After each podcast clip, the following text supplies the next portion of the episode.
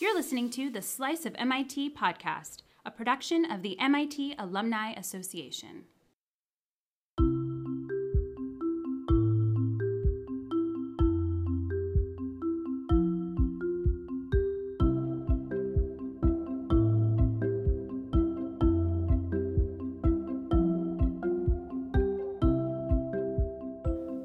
Gordon started college at MIT in the 1970s, if you'd asked her what career she might pursue, high school math teacher is probably the answer she would have given. Four decades later, Ilene is the recently retired CEO of Ingredion, a Fortune 500 company. Now, keep in mind that as of the 2019 Fortune 500 listing, only 6.6% of those top revenue companies have a female CEO, and that's an all time high. In other words, Ilene Gordon found exceptional success on a path that had far fewer female role models than the future she originally pictured for herself. To hear her tell it, that shift in horizon all started while she was at MIT. In the 70s or 60s, women didn't do math. But at MIT, it was actually cool. But when I came to MIT, I lived in an all female dorm at McCormick Hall. But I met all these wonderful women who wanted to be PhDs and doctors and lawyers. And I realized I could be anything I wanted to be. After graduating, Ilene got her master's degree in management from MIT Sloan, where she was just one of 20 women in the 1976 class, spent a few years in consulting, and then began working her way up in the manufacturing and packaging industries. In 2009, she was hired as CEO of what was then called Corn Products International, now Ingredion. Under her leadership, the century old Illinois based ingredient company saw enormous growth by expanding its strategy and transforming its culture.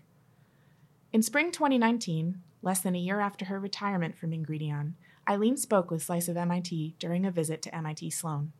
In this interview, we talk about how she distinguished herself as a business leader, what she looks for in the younger professionals she now mentors, and what exactly this post CEO chapter in her life will be like, given that, as she points out, retirement doesn't necessarily mean your personality changes. After you hear her talk about her career, you won't be surprised to know her plate is still very full.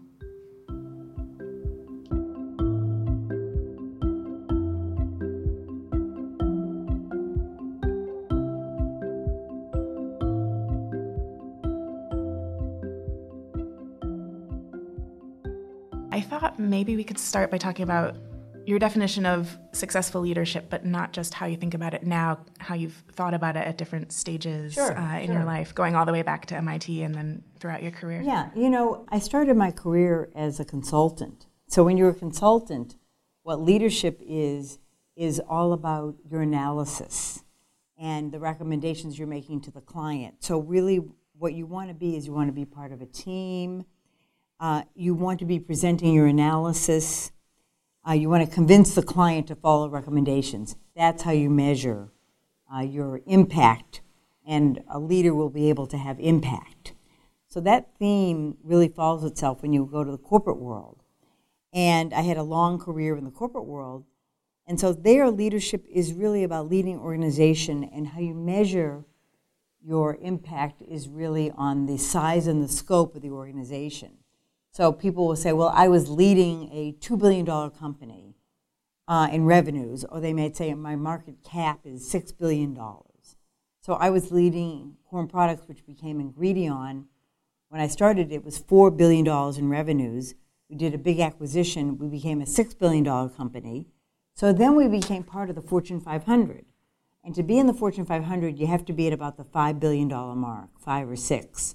And that was really a true um, measure of uh, globalness and important um, impact. I used to say, I want to lead an organization that's a Fortune 500 company. And I got there, um, and not exactly the route I thought I would get there, but I was. It was all about leading people, being enthusiastic, having measurements, um, and really defining it by the scope. And people define it very differently. But it's, being a leader is it's all about having impact. So today I sit on several boards, and how you measure leadership on a board is really creating value for your shareholders, because you as a board member are representing the independent shareholders. And so your job is to create value for the company. Uh, leadership really changes depending on how you're measured, but it is all about, in the end, creating value for whatever you're focusing on. So it sounds like it changed a lot because of your role in the sphere in which you were moving. Were there other factors that shaped how you thought about leadership, uh, either ideas or people you were exposed to at MIT or during your career? Uh, one thing I was known for, and was very important to me at MIT especially, was analytics. You know, I was a young woman in the 70s and a math major, and very analytical.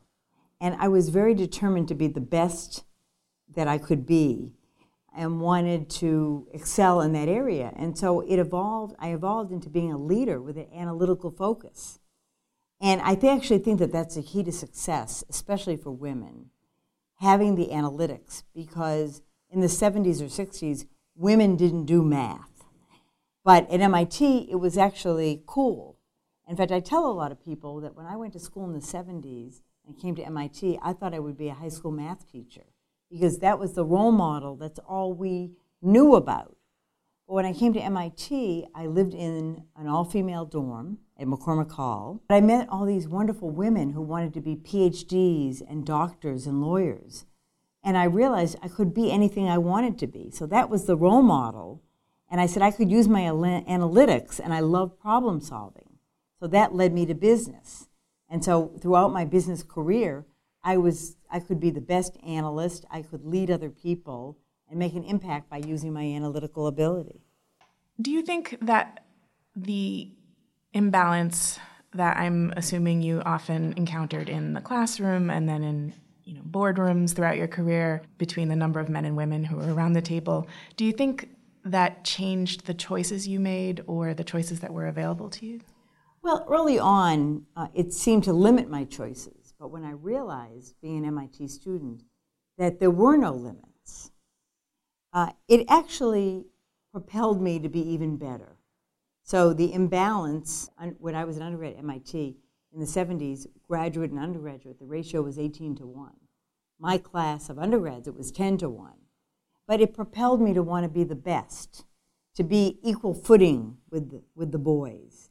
And so it, uh, it really opened up my choices by at M- being at MIT, knowing I could be in business, I could be in problem solving, I can be the best that I could be, and there were no limitations.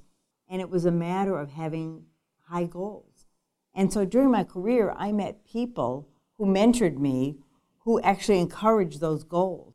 And to me, that made all the difference in the world. So, do you think that being a, a female leader in a field that didn't have a lot of female leaders actually made you stand out or distinguish um, you? You know, absolutely. Now, it, it's interesting because I went into the manufacturing field, and I would say I always called myself a pioneer.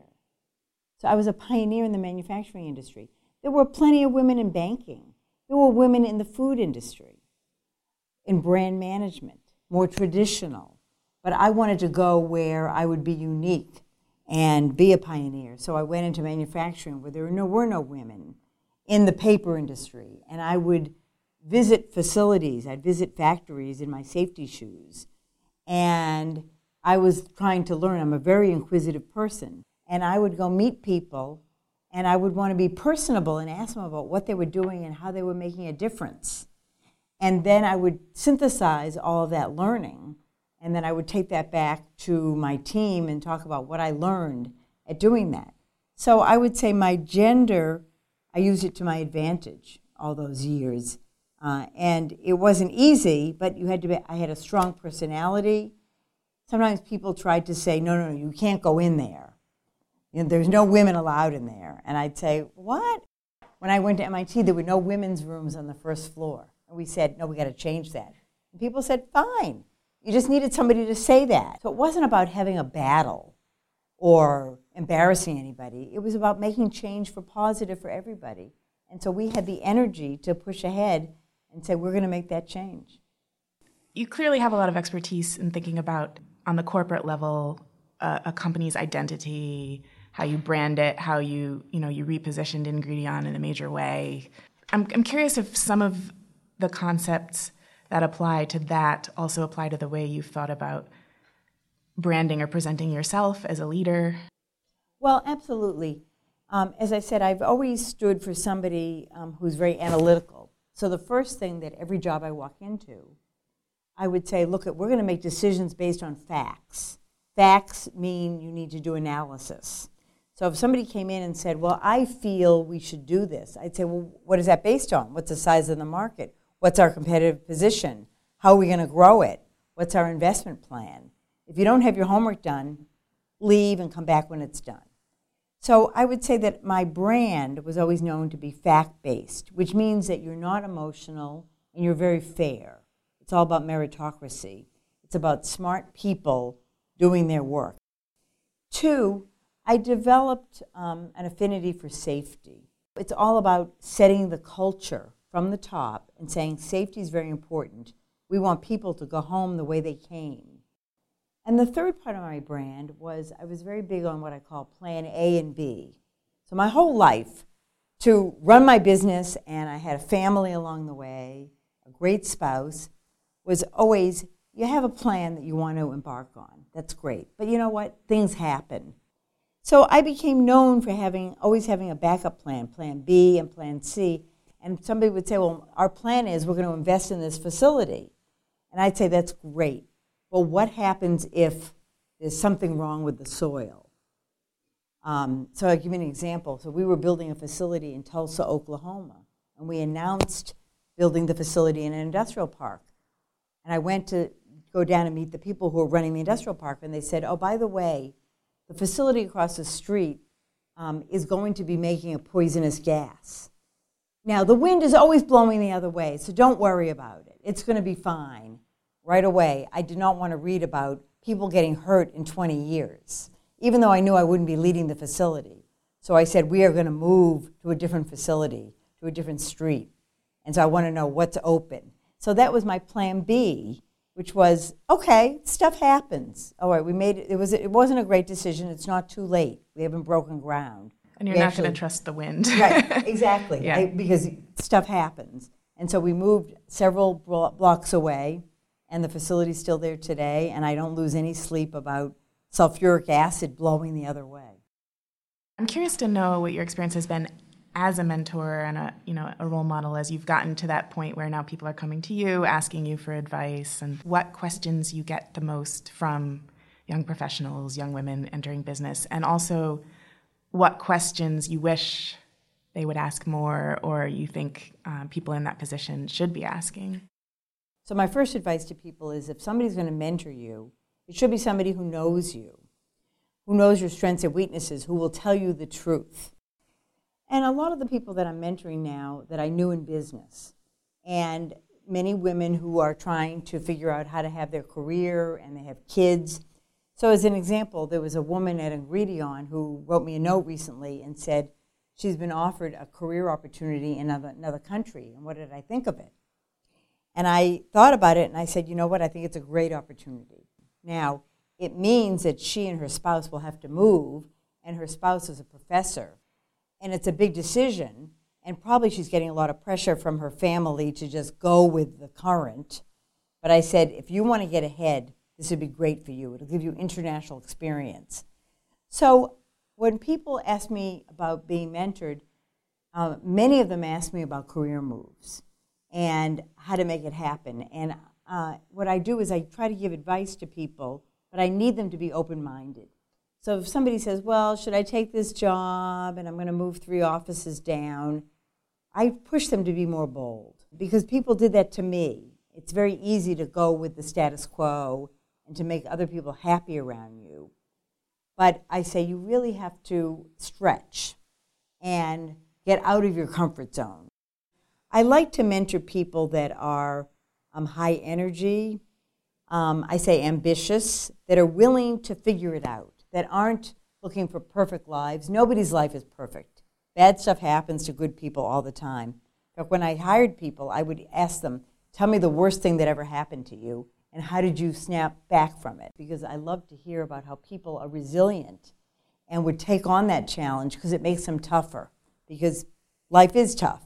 So I want to mentor people uh, that are looking for challenges and opportunity, have resiliency, and they're not looking for the um, traditional path. Um, I tell people one of the things I gave up is I don't know if I've ever had a dinner party. Who has time? You have your career, you have your kids, you have your travel, you have your family. So I never had a huge social life. I mean, today my best friend is my sister. I have a college roommate I'm still friendly with. But friends to me are people, if I don't call them for six months, they're still my friend. The mentee has to be the proactive one. Like, can we have lunch next week? And here's my list of questions. I used to call people that I mentored, um, and I'd say, well, gee, it's once a quarter, it's our time. And they'd say, oh, of course. And I really wanted them to come back and say, no, I need more of your time, and, and these, this is my agenda. I know you're busy, but could you make time for me? That's what I want. I want people to, to chase after me. Can you think of a time when a mentor pushed you in a way that felt maybe uncomfortable or, you know, told you, no, you're not reaching high enough or you're, you know, playing it too safe? I once had a mentor at consulting, and I had done a, a client presentation. I said, How did I do? She said, Not so well. Let me tell you how you could do better. She said, Tell a story, have presence up there, think about your transitions. Think about this 40 years later, I still remember this. She did me a huge favor, but she mentored me by not saying you did a great job or it was fine. She could have easily said it was fine and moved on, but instead she said you could do these three things better. And I then went off and thought about what she said. And I felt badly for about five minutes, but then I realized this is really going to help me. I'm, I'm 24 years old. This is going to help me for the next 30, 40 years. I, I have to ask you uh, about the international experience you know that you mentioned that that's a piece of advice you often give so i'd love to know a little about your own international experience it's very important to experience other cultures now i'll give you the practical example and then i'll talk about business so when people say um, I can't move, but I'll, I'll go be in an airplane every week if you want me to. And I say, you know what? It's not enough. You need to move there and do your laundry in a foreign country because you need to speak to people. Maybe it's English in London, maybe it's French in France. Um, you need to put money in and learn how to do your laundry not in your house because it takes you out of your comfort zone. I lived in London in the 70s with the Boston Consulting Group, and I had to do my laundry down the street. It grew me a lot because I had to communicate with people and figure it out. Later on, um, after living in London and being in the packaging industry, I actually was based in France with a French company. And I was running the French packaging company globally from Paris. And they had promised the French government that their leader would live in France. My family was back in Chicago. So I had an apartment in France. Um, and I was spending a week a month there, and then another week a month I was, let's say, in Asia. And then maybe I was in Chicago for a week, and then I was somewhere else. But running a global packaging company. I actually went to Paris every month for 10 years. But I was based in France my last three years as head of the French company. We were making packaging uh, out of plastic film. What I learned was that every culture had their own norms and how they wanted their food to taste and how their packaging would help the food perform better. Um, you had to figure out how to put the package together in its opening and its closing for the consumer and how that consumer was going to use it. It sounds like the same package might work in a lot of different places, but the reality was it wouldn't. And if you went into that attitude, you would not be successful. And so, the France, you might have a pull tab and be able to throw away the pull tab, but in Japan, they would be very upset about that. So you needed a package that would open, could be used, and reclosed. So I would say that having that type of global experience was very important to me because it helped make me a better leader in one region versus another region by being exposed. And my, my final job, when I was a public company CEO of Corn Products, which became Ingredion, we actually did business in 40 countries and all very different and I would learn about food ingredients. And food actually tastes different in every country because the water tastes different. How the crops are washed can affect the taste of the ingredients. And so it was very important to have clean water, the appropriate ingredients. Some countries wanted non genetically modified. They thought it was healthier. Others would say GMO was fine, genetically modified. So it was very different. So I would say that packaging experience was very helpful for me to understand different cultures so that today I can meet somebody from any country and I can have a conversation about their country, their culture, the challenges. How many of those 40 countries did you visit? I should ask, how many did you do laundry in? well, I lived only in a few of them, um, but I probably visited half of them.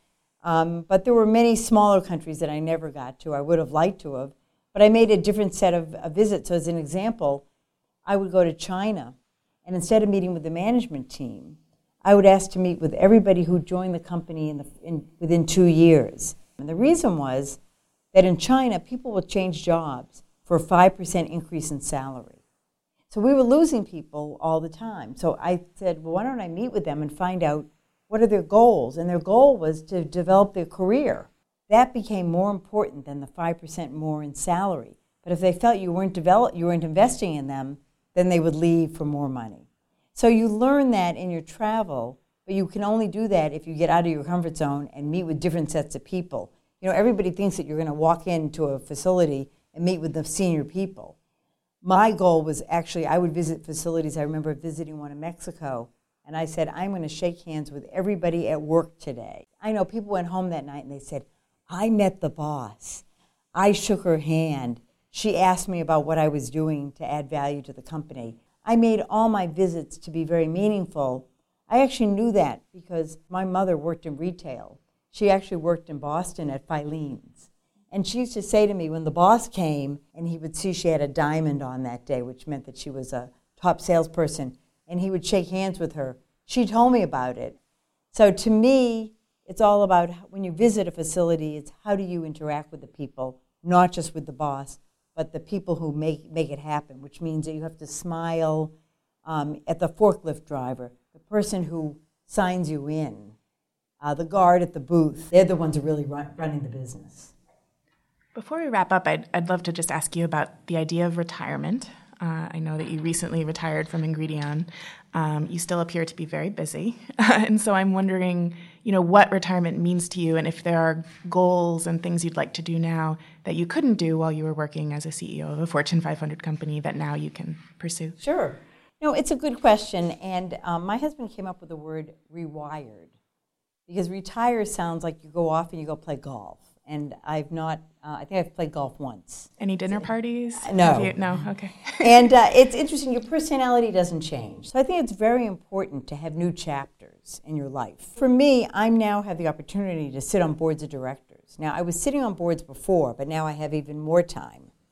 And newly retired CEOs are the best board members because we, we were just a CEO two years ago. We have a lot of advice so, I, an advice I'd love to give to CEOs is um, I say, don't gloat over a great, a great quarter because it's not a quarterly business, and don't apologize for a bad quarter. I'm doing some work in the nonprofits uh, where I'm helping organizations be all that they can be to add value to whatever their mission. It might be, as an example, uh, there's an organization in Chicago which is all about helping uh, financially challenged children get ready for school. And so, how do you uh, achieve that mission. Uh, I help an organization in New York that is all about uh, an opinion poll, so it's a nonprofit. I'm giving speeches with my husband on success for dual career couples, which is, uh, I think, it's an undiscussed topic. Uh, people talk about women leaning in and companies doing what they should do. I think all of that's happening, but I don't think couples are leaning in enough together. And then I'm also trying to spend time with my children to make them successful. My son has an early stage investment company with my husband. My daughter has a real estate firm. And my son has two children, so I have two grandchildren. So I'm watching them and trying to give advice and spend time with them, uh, and then have a little bit of time for travels. It's, uh, it's hard to sit still when you've been running for 40 years. I still keep my suitcase half packed that I did as a professional because I never know where I'm going to go. I woke up this morning in Fort Lauderdale, and here I'm in Boston. Tomorrow I'll be in Bethesda. I'll be in Chicago on Thursday night. But that's just the norm. That's how you operate. And so I'm a high energy person and I'm doing this right now, and you never know when it's going to change.